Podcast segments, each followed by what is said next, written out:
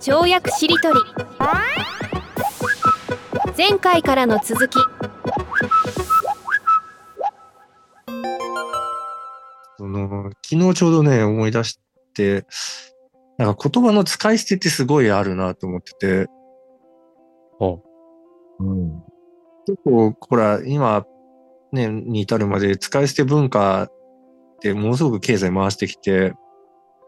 ここまで来ましたけど、で、ある時期から、なんかファッション業界って同じものを言い方変えて、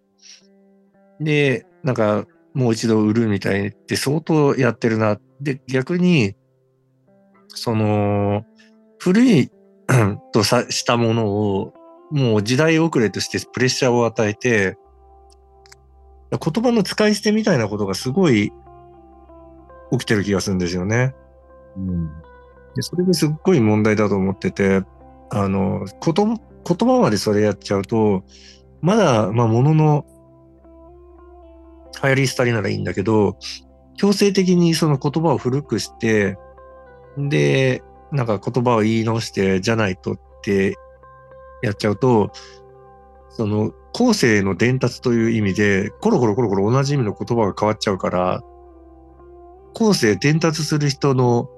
混乱を呼ぶし、すごくその、物事の伝達性が悪くなっちゃう気がするんですよ。新しく、本質的には何も新しくないのに新しく見せるってことね。う。ん。それで経済を回すっていう手法を結構、使い捨て文化を言葉にまである時から侵食されちゃって、うん。それでね、あの、世の中の嘘をすごく感じる時があって、言葉の変更の対応早すぎるだろうと思うこと私すごいあって、うん最近で言うと、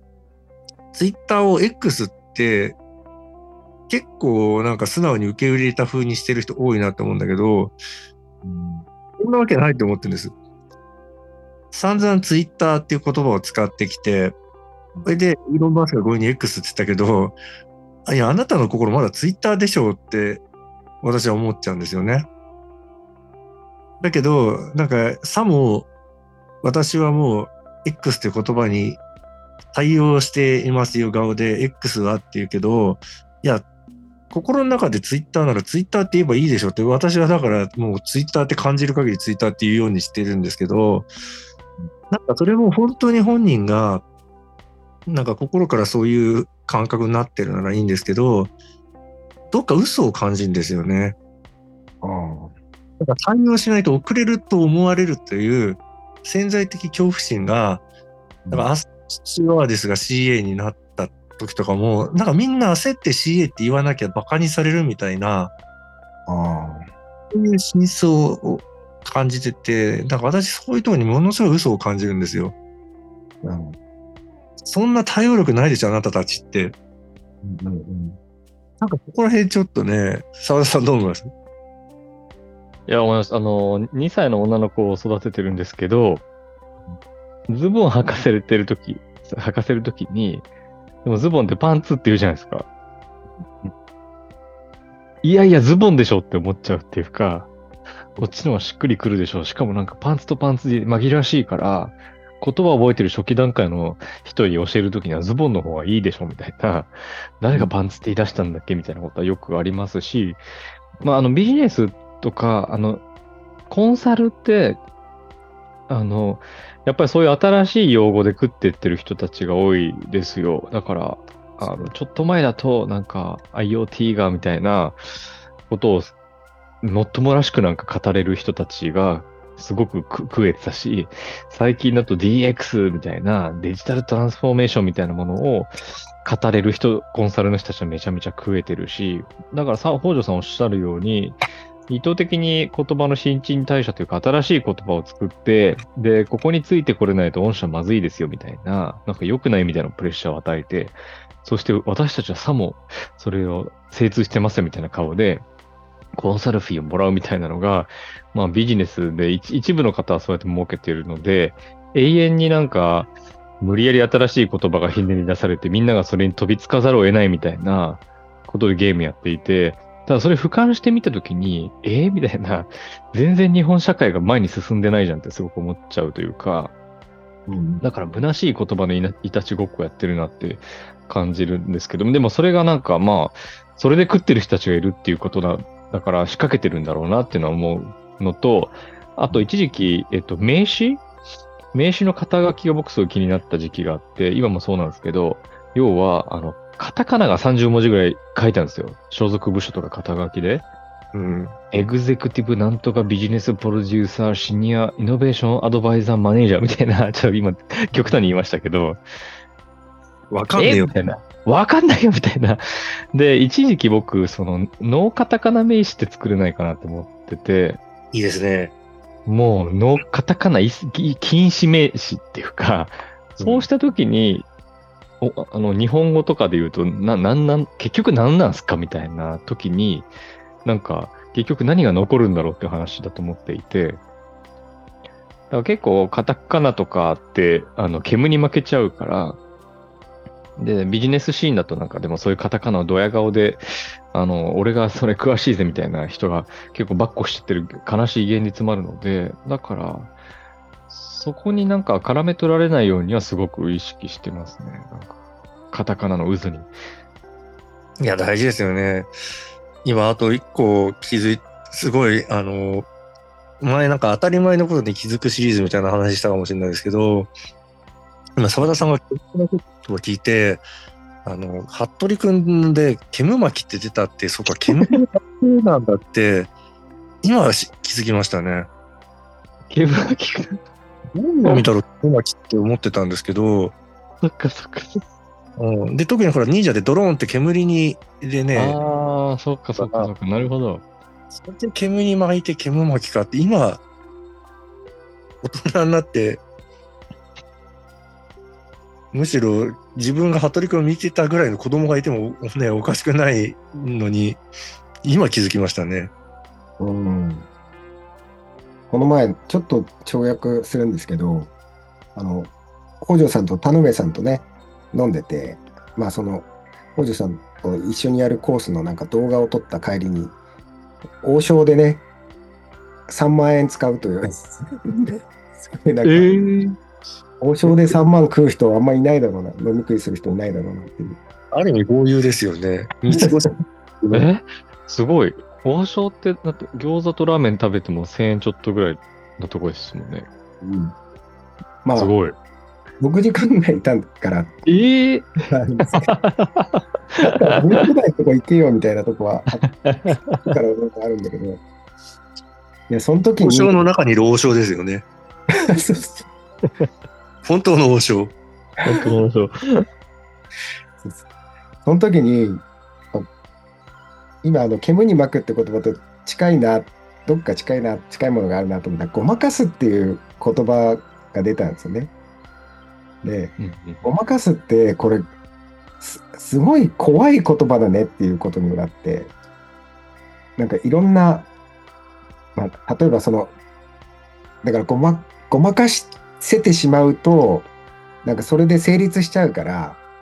なんかこう、北条さんがごまかす魔力によりこう、ふ負債がたまるみたいなことね。なんか、うん。で、じ実はごまかせてんだけど、負債が溜まってるってことですよね。まあ、新しい言葉で、言葉で煙に巻いていくっていうのも、本質的には何も進化してないんだけど、そういうことですよね。そう。だからさっき、澤田さんが言葉の会社を早めてって言ったけど、あの、言葉のケミカルピーリングだなと思って、美容整形とかで、その肌を良くするために化学物質で表面の皮膚を溶かして、強制的になんか肌の質を良くするみたいな方法があるんですけど、あれって結構トラブルも多くて肌がかえって荒れちゃったりとかね、うん。まさに言葉をケミカルピーリングで代謝してる風にしようと思って逆に肌荒れを起こしてるみたいなうん。そういうことをすごいやっちゃってんじゃないかなって思いますね。ああ。だからこ、ごまかせないっていうのも能力というか力だよね、みたいなね。うん。うん。うん。うん。ごまかせないしごまかさないでやろうとするなん。か意志みたいな部分とかね。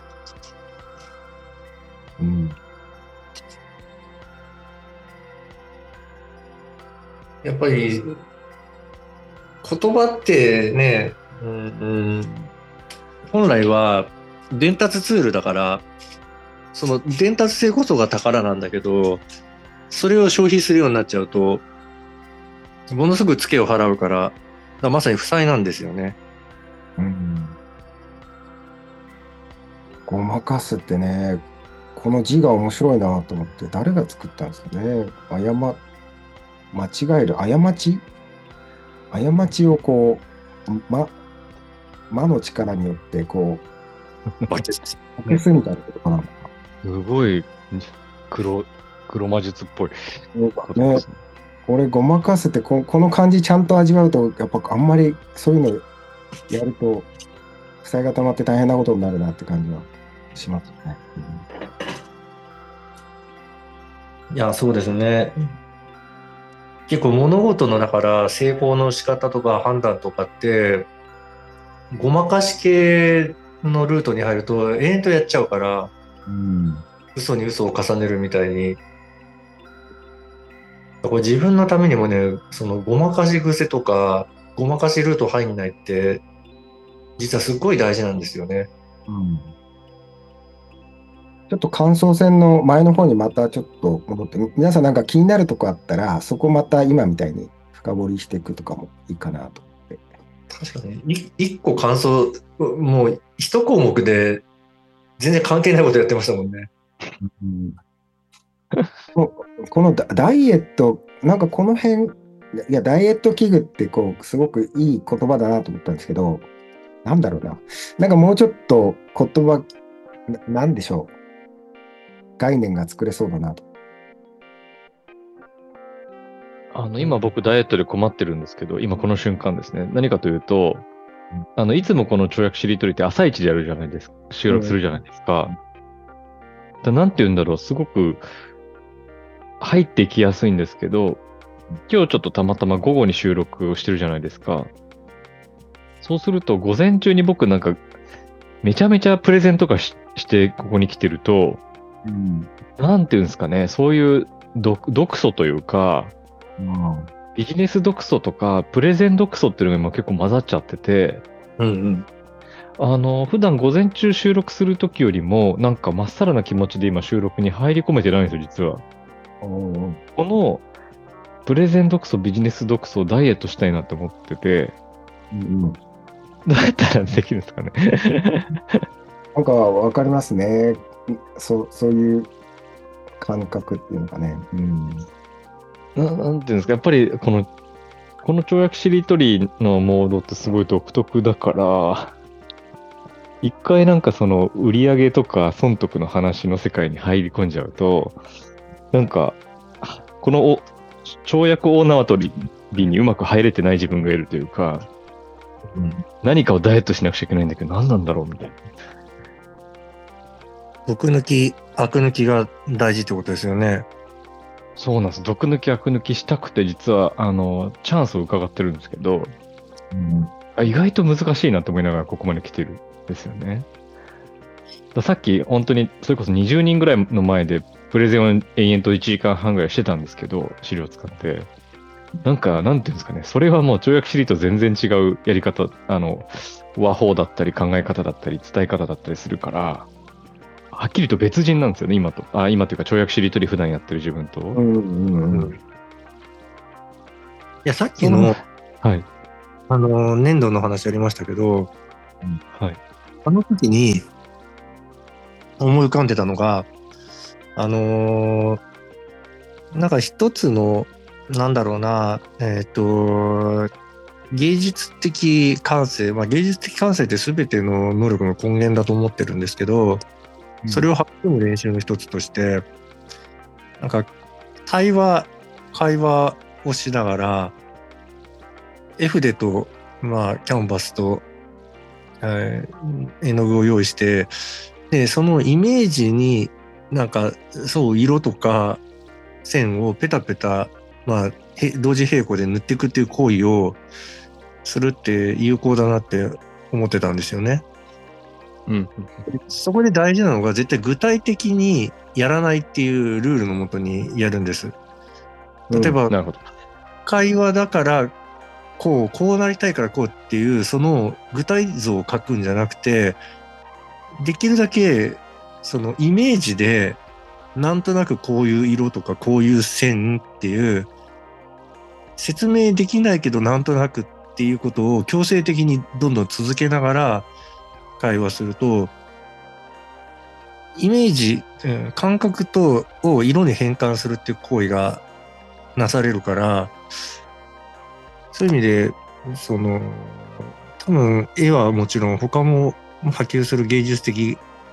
感性が高まるはずっていう、一つの、まあなんだろうな、練習法というか、技法というかね。で、それからなんか見えてくるものっていうのもあるはずだし、で、そういう意味で、なんか、沢田さんも、あの、抽象化するっていう方向性を打ち立てるとすごく毒抜きになるんじゃないかと思いましたね。なるほど、なるほど。そうですね。確かに。ビジネスは具体の世界ですからね。そう。絶対に抽象化、抽象の世界こそがエネルギーとかそういう本質があるので、で、一つね、ビジネスやまさに人に説明するとか講義するとか形にするっていうのはそれを削ってある意味痩せ細らせながら収束させるっていう作業だからなるほど。面白くないんですよね、そういうのって。うん。いや、そうなんですよ。うん。ちゃんとしたプレゼントって面白くないのを育んじゃうから、なんか、それが毒になる。うん、このうん毒素とか毒抜きっていう言葉自体が面白いと思って、例えば僕は研究毒素ってやっぱあるなと思ったんですよね。なんか研究ばっかりしてる時の研究脳みたいな、まあ、ある種の偏りで、そればっかりになっててもなんか良くないなみたいなね、感じがある。でこの毒素シリーズ、毒抜きシリーズでなんかこういうのもあるよねみたいな出してみても面白いかなと。どうでしょうかね。それで言うと、あのーいつかやりたいと思ってたテーマというかゲームというか、あのートンチン会話っていうのがあるんですけど、うんうん。会話をしたときに、できるだけ、その、意味のない返答を重ねていくっていう、うん。で、それは、なんか、その、まさにの脳の遠投練習って最初に打ち立てたね、テーマそのものなんだけど、いかにその、トンチンカンで全く関係ない返答を重ねられるかっていう、そういう会話をやりたいなと思ってたんです。うんそれはすごい毒抜きになりそうです。毒抜きの練習としてという感じですかね。うんそう。だから例えばそれも何かの話題をしたときにそれにちなんでずらすだとまだ本鎮度が低いけどもう何にも関係ないことにの何も関係ない回答みたいになるほどまさに跳躍度が高まるみたいな。うん。でそこでその面白いとかなんかあのーなんだろう成立してるとかっていうのを一切除外してただそのトンチンカンっていうのはだけが目的化するっていうのをやるとすごく脳のねなんか、うん、ある部分を育む練習なんじゃないかと思うんですよね。うんそれでもいいですね。言葉のシュールレアリズムみたいな感じです。多分。うん、なのでやってみませんか？試しに。やってみましょだからツッコミみたいのも入れちゃいけないです。あの、現実に引き戻しちゃうから、ただひたすら、おかしいことを重ねる。うんだ呼び水として、最初は、西条さんがな何かについて話す、例えばね、話すとか、質問するとかから始めて、うんからやってみるみたいなね。なんか最後さ、起点となる最初の、もう最近、田辺さんと北条さんとね、あの自分に帰ろうっていう曲をね、作ったんですよね。ちょっと明日、あの、終了、えーリアルクラスのね、最終回があるんですけど、終了式とかでも披露できるなと思ったんですけど、いやー海の中にね、ちょっと牛がいて、それって海牛なのか牛海なのかって思ったんですよね。澤田さんどう思いますか？いや、僕も同じこと思ってて、ちょっと前にあの、ヒメネスさんっていう、スペインかどっかのおばあちゃんが、なんか、あの、キリストの絵の修復をして、全然違う絵に、顔になっちゃったっていう事件があったんですけど、有名な世界的な。全然違う、あの、全然違う顔になっちゃった。キリスト、あの、本当に、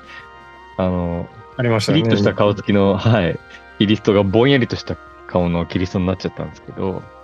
ところが、このなんか、あの、ミスミスが世界的な人気を博して、なんか世界最悪の修復画みたいな感じで、人気になっちゃって、で、この絵を一目見ようと、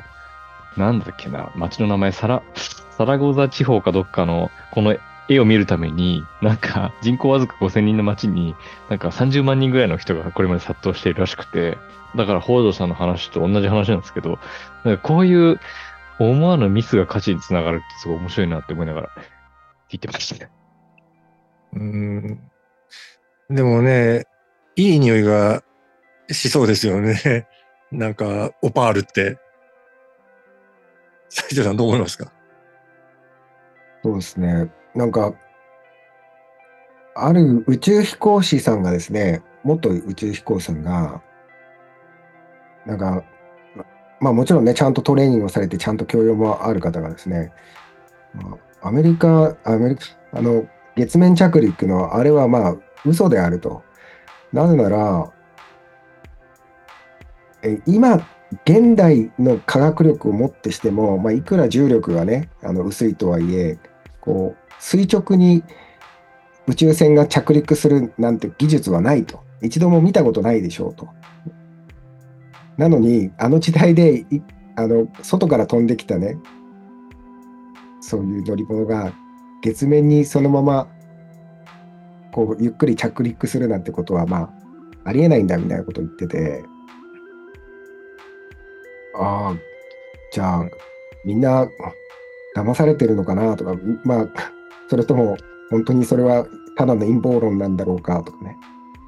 そんな話を昨日してたんですよね。それに関連して言うと、耳を顕微鏡で見るとどんな音が聞こえると思いますか、澤田さん。あの、それちょうど研究してて、なんか自分の爪噛むって怒られるけど、すごいいい行為じゃないかなと思っていて、また爪を噛んで飲み込めばまた爪になって生えてくるんじゃないかと思っていて、究極の循環が作れるんじゃないかなって、なんか、今の西条さんと北条さんの話聞いて思いましたね。でも、なんかコンクリートを素手でもいでみると、なんか最終的に菜の花が咲く気がするんですけど、さゆさんどう思いますか？うん、なんか、マザー・テレサっていつまで生きてたんですかね？多分孫の手って100年後にはなくなると思うんですよ。ああ、だから、それに関し関連して言うと、えーなんか、発火装置っていうのは、本質的に、その猫を呼ぶものじゃないかっていう気がするんですよね。大将さんはどう思いますか？うん、猫っていうか、虎かな？模様はどんな模様ですか、澤田さん？模様はあれですかね、ノーベル平和賞って言うけど、ノーベルさんはダイナマイト作って、それが変戦争を起こしてるから、ノーベル共和賞みたいなね、新しい賞があってもいいと思うんですよね。それで言うと、なんか、川のせせらぎって、ちょっと自慢してますよね、斉藤さん。うん、あの、鉄分が足りてないですね。うんあと何があると言ってます？さださん。あとは多分メガネって一つじゃなくて、うん同時に5つぐらいかけてもいいんじゃないかなっていうのは重ねて思いましたね、今の。はい。でも、肋骨っていうのは、なんか CPU に搭載すると、えーなんか、あの、イギリスのグリニッジ天文台で誤差が起こるそうなんですよね。本当ですか、西条さん？えー、肋骨って6個だったんだ。え、どこですか？そどの地方ですか？そうですね、なんか、野生の政治家って会ったことないですよね。ああ、そうですね。そういう意味では、なんか、ナチュラル思考のして人が着ている服って、ほぼ裸ですよね。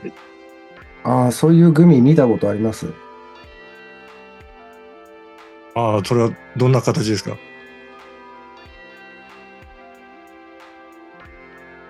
これかな？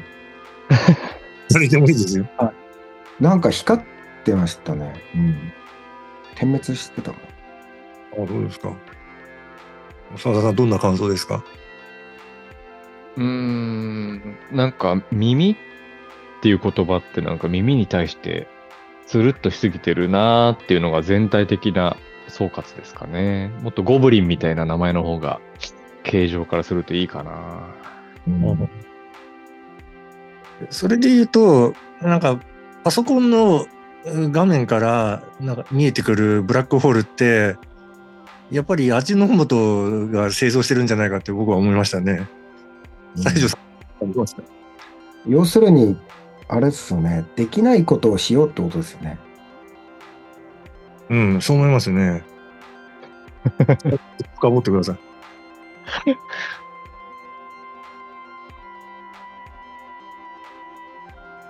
なんか、レンガを積むっていうけど、実際に積んだことある人どれだけいるんですかね？ああ、やっぱりね、あのー果てしなく、その、蝶々の羽を引きちぎると、結果的になんか、ナノマシンが誕生して、で、そのおかげで、おそらくアラブのあたりの人が潤う気がするんですよね。澤田さん、どう昔から思ってますか？そうですね。なんか、人類が作った一番いい音楽は、なんか、あっていう人が発する声だなって、ちょうど思ってましたね。あーっていい音楽だな。という感じで、こういう会話をしようという。止めないと多分、ずっとこれをやり続けること。これ聞いてくださってる方はいつまで続くんだろう。これは、それぞれのなんか、あの、キャラが出ますね、すごく。出ますね。はい。北条さんはすごく、そうですね、なんか、おケアが儲かる的な、なんかちょ、それこそ、北条さんのはご発言一つの中に、トンチンカン要素がいっぱい入ってるし、名産を込めて。はい。西条さんは前後の文脈と関係ないユニークな問いや発見がポンと置かれるし、みたいな、なんか、すごくキャラが出るなって。澤田さんはどんな感じでした？か澤田さんはなんかあれですよね。あのーなんだろう、独自の視点みたいなものがこういう会話の中にも入り込みますよね。そうですね本。当ですか？ユニークネスが。うんこれ、ああれですね、なんかあの、採用面接とかでこれやるといいかもしれないですね。あ、あの子なんかすごく、あの、真面目ぶってたけど、すごいこういうエクセントリックな側面があって逆にいいぞとか、炙り出されそうです。本当に取り繕えないですもんね、なんかね。だからそ守がない。な何かが出る。逆にその人の持つ本質みたいなものが炙り出されるかもしれないですね。うん、今のめちゃめちゃ炙り出されてた気が。特に北条さんの北条イズムがなんか炸裂してましたけどね。なんか、うん時折入ってくる科学のなんか科学っぽいワードとか、時折出てくるなんかダークサイドとか、めちゃめちゃ面白いです。そのまま小説を読みたいなっていう感じがしますね。一言で言うと、こう、狂ってる指数が高いですよね。そうですね、なんかもう、なんて言うんだろう。うん。狂狂気度合いが高いというか。だけど、これ普通にあの、こういう文脈抜きでこう、聞かせたときに誰が一番狂ってると思うかっていう、なんかこう、行くと、まあ、北条さん狂ってんなっていう感じが。いいですよね。うん。いい言葉としてね。バレます？ね。そういう意味でも弁説にいいのかもしれないですね。すごいいいし、ちょっとあの、結婚前に一戦やるかって言って、うん結婚前の男女がやってみるとかでもいいかもしれないですよね。ああ、いいかもしれないです。この人とやっていけなさそうとか、逆に、あ、すごくやっていけそうとか、なんか、リトマス紙になりそうな気配もしました。結構これね、あの、いいいいかもしれないなと思ったのが、人の話を聞かない練習みたいな。そうですね、そうなりますよね。そう。けどね、なんかね、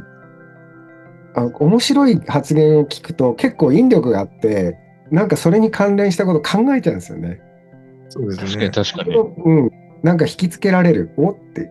で、それを無視して、なんか、自分の世界を語り続けるって、これはこれでなんか、練習もあれだし、なんかちょっと思ったのが、そういう練習をね、パートナーとか、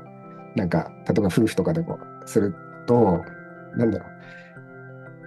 う。い今のコミュニケーションって、ちゃんと私の話聞いてたみたいな、なんかちゃんとそれを拾って、ちゃんと返さなきゃいけない。それがコミュニケーションであるっていうふうに、うん。ありすぎてるなと思って、で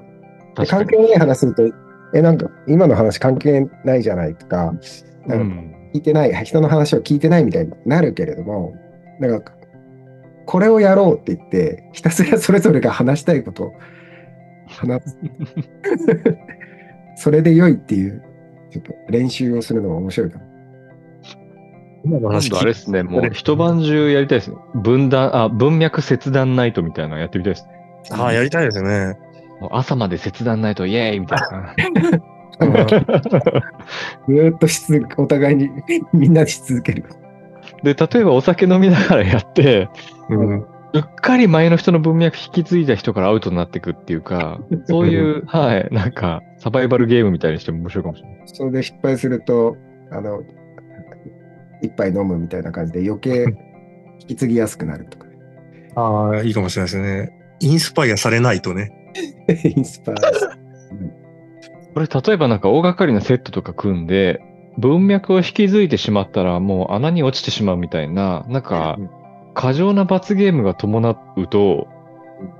なんかどう、どうなるんですかね。すごい緊張するから、やっぱりうっかり文脈引き継いじゃったりとかっていう人も続出しそうだし、逆にね。はい。あの、本当に文脈引き継いだらもう火炙りの刑ですみたいなぐらいにしちゃうと、どういうって会話になるんだろうなとか興味ありますね。結構これお笑い芸人強いかもしれない。なんか笑っちゃったらある意味で文脈引き継いでるじゃないですか。そうですよね。もう、なのめり込んでますもんね。相手の話に傾いてるというか。笑ってはいけないっていう要素もあるしね。お笑いって、あの、ある意味、適度に飛んで、適度に引き継ぐっていう、そのさじ加減で勝負しているようなとこ多分あると思うんで、ある部分、芸人さんってね、あの、お客さんに焦点をアジャストしてるから、お客さんを超えた飛び方って苦手な人も結構いるかもしれないです。ちゃん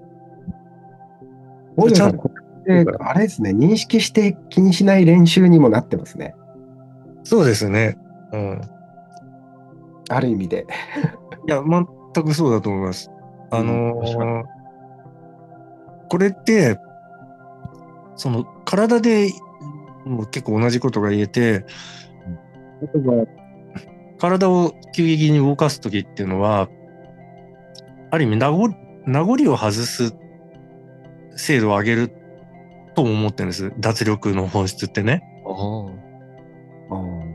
その名残の残留性をいかに瞬時に断ち切るかっていうのが、その瞬間的な動きの本質なので、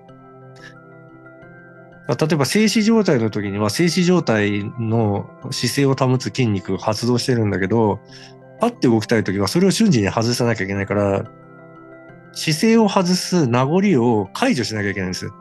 うんうんで逆にその解除のメリハリが悪いほど持ったりしたりとか、ブレーキが残りながら動くから動きが、スピードが損なわれたりとか、うん動きが連続するってことは、その瞬間瞬間の名残を外し続ける行為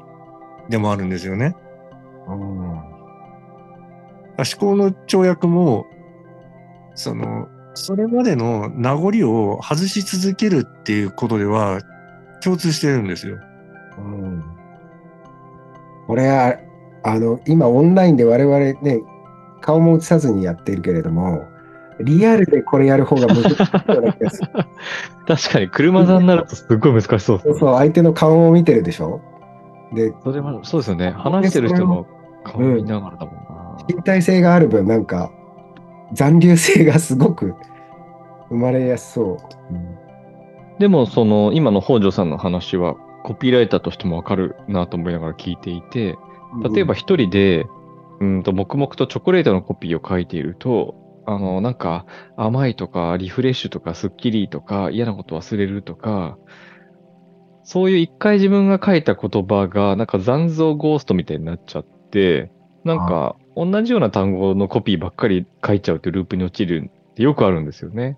で やっぱり、いいですね、新キャラで。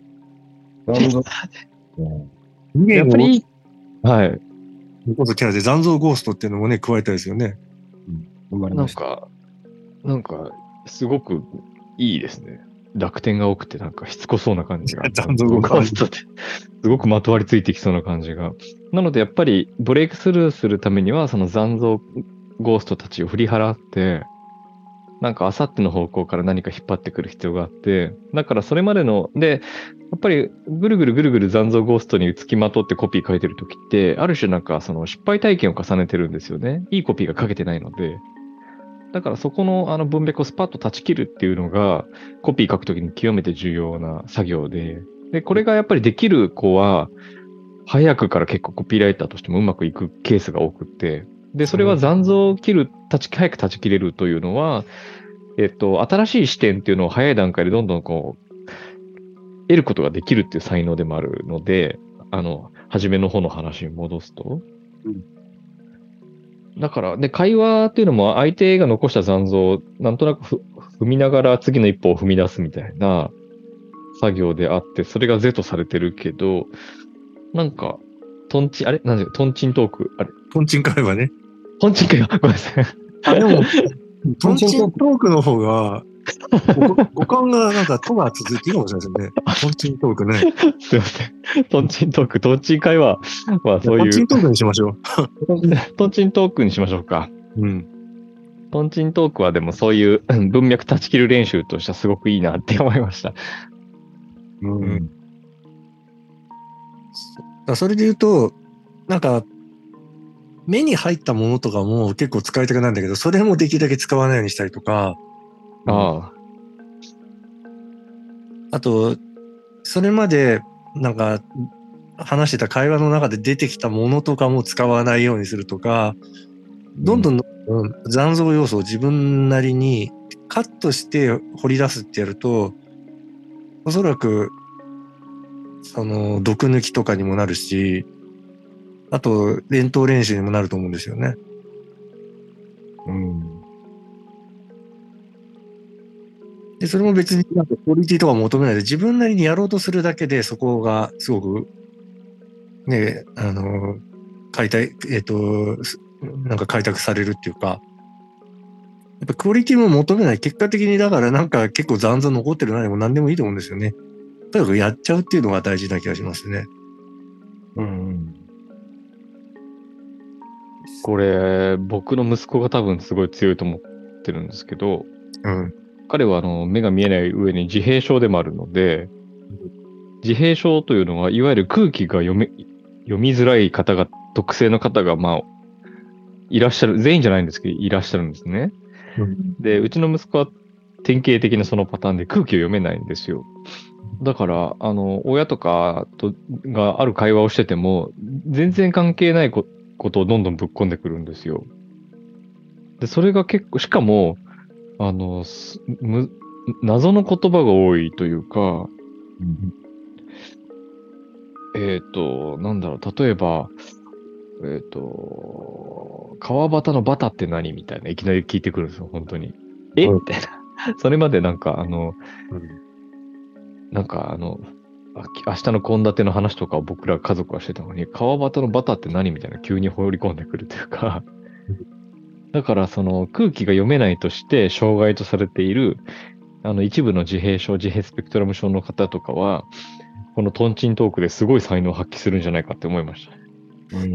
トンチンマスターみたいなね、感じで、ナビゲーターになれるかもしれないですよね、お手本で。そうですよね、確かに。なんか、僕も思ってたのは、これって自分の世界観を、自分の世界をこう保つ練習でもあるなって思うんですよね。あのあ人のなるほど。影響を受けないってことですよね。確かに。なんか影響を受けることが良いことだとされてるけど、なんか特にね、あんまりよよろしくない環境で影響を受けると何もいいことないわけで、例えばまあ政治家の世界とかだと大体やっぱりみんな狂ってってしまうというか、まあ、そうじゃない人もいるでしょうけど、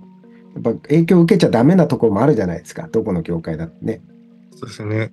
専門に毒されるみたいなね、まさに毒ですよね。うん。だから毒抜きですよね。うん。ねそうですね。いや、なんでも、その、マックスをやっておくと、その選択肢の中でチューニングが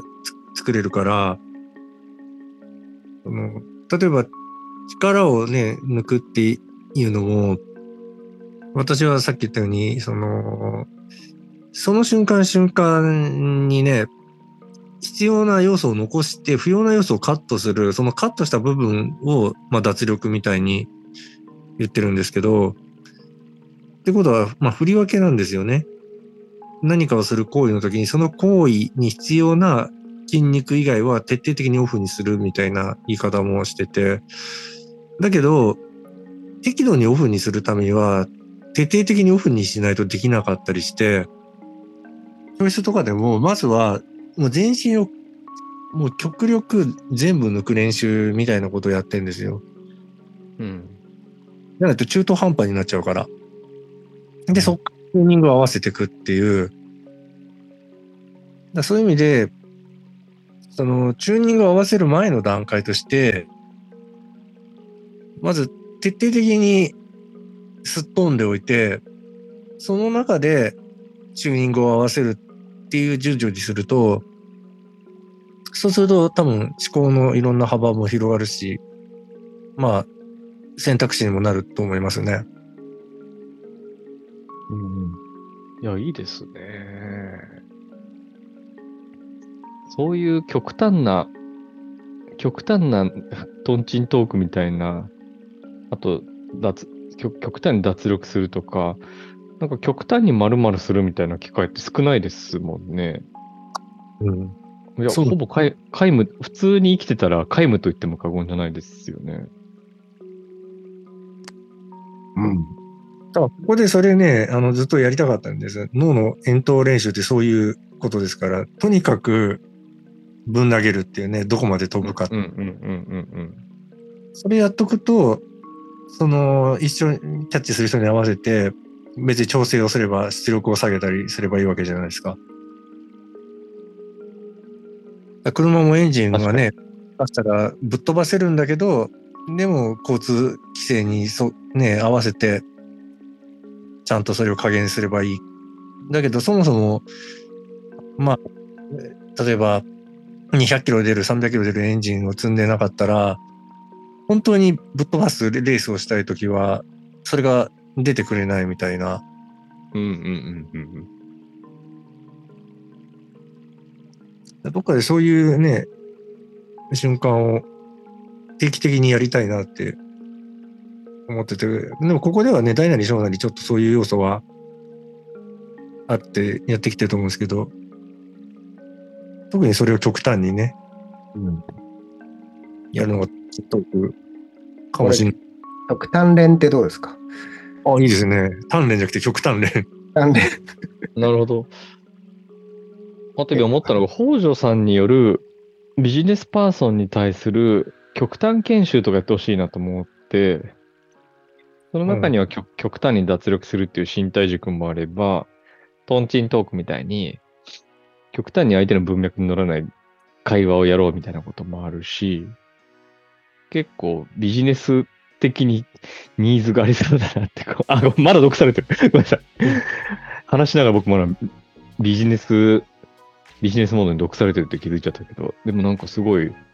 スーツ着た人たちに対して北条さんが極端研修ってやってる絵を想像したらすごいお面白かったっていうか、まあ、中の役には立つかもしれないですね。極端をやっとくとね。うん。今の思ったことが足りないでしょうからね、その極端の拡張って。しかも極端って、なんか、極って大体2つあるじゃないですか。そこがまたいいですよね。あの、要は、力を込める練習だけじゃなくて、力を抜く練習もそうだけど、両端ってことですもんね。そうなんです。で、大体どっちか足りてないんです？力をどっちも中途半端かもしれないし、まあ、両方極端にやるってことはまずなさそうですね。か片方の極だけ頑張るっていうことだけ、休む練習はしないみたいな。まあ、だかだからら、ブブッダ方式ですよね。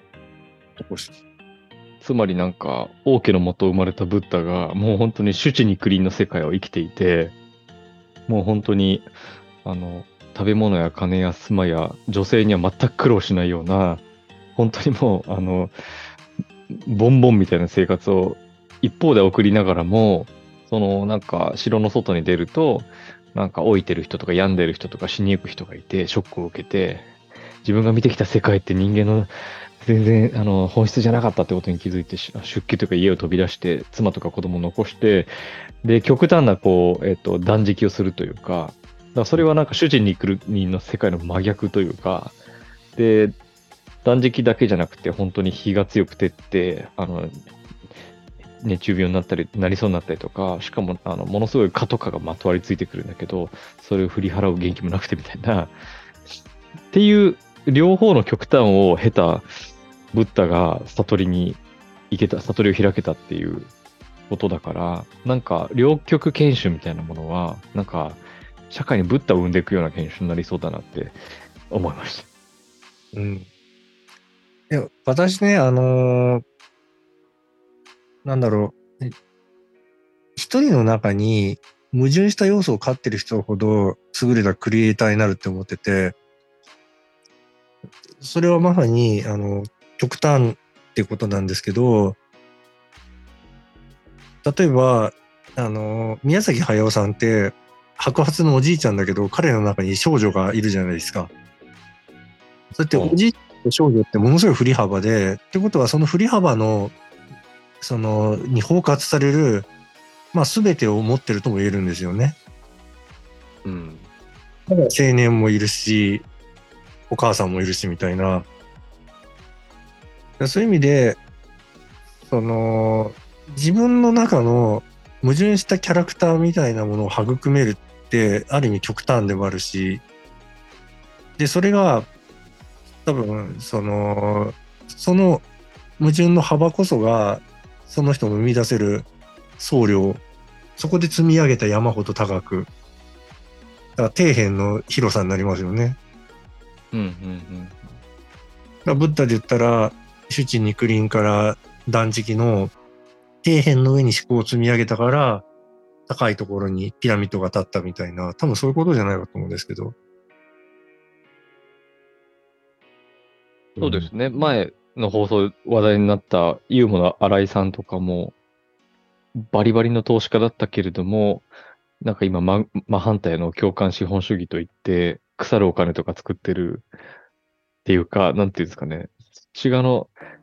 本当になんかマネーゲームみたいな世界のなんか、中枢に身を置いて、で、しかもそこで活躍、あの、キャピタリストとして活躍してたみたいな経験があるから、なんか、逆の方向に触れてるっていうのもあるし、だから、あれですよね、だいなんか極端な経験というって、良くない方に思われるけれども、なんか反、そこから、ま、ま反対にまた振ってみるっていうことで、レンジが広がるから、なんかそれどう活かすかってすごい自分次第っていうか、でもそれ活かせてないことが多そうですよね。その、それこそ政治家の、なんていうんですかね、ごま、ごまかすとか、うや、煙に巻くみたいな世界に、もう極端な世界に身を置いた後で、真逆の、真逆のなんか本当にもう正直ななんかせ、世界に身を置くとなんか、何かまた新たな悟りがそこにありそうだなとか、だからその黒歴史みたいなものとかをどうやってほあの白歴史に変えていくかっていうか、あるいは白歴史とチューニングした真ん中の中庸の何かを見出すかみたいなことって面白いですね。だから、そういう意味でなんかじゃあ逆に、なんだろう。今アカデミアの世界の西条さんはどこにふ振っていくんだろうとか、身体を極めている北条さんはどこに触れていくんだろうとか、なんていうんですかね。その先もまた気になってくるというか。うん。なんかね、一つ言えるのは、同じ世界だけにずっといると良くないですね。良くないっていうのが、なんだろうな。やっぱりどんどん狭くなっていく感じがあって、僕なんかそれが一番起こりやすいのって、それで成立できるとこほど起こりやすいと思うんですよね。すればするほど良いみたいな。例えば政治家の世界なんて本当にすごくそうなりやすい。全部選挙のためとか、なんかこう、公公人みたいにね、なんて、詩人じゃないみたいな言われ方するけど、いつでも選挙と政治家としてみたいな。で、そういうふうに向こうもね、扱ってくるというか、なんかこう、ふ触れ、そういう扱い方、まあ、もしてくるみたいな中でね、そうじゃない世界を、やっぱり、渡り歩いたり定期的に行かないと、まあ、簡単に言うと狂っちゃうなっていうのは思います。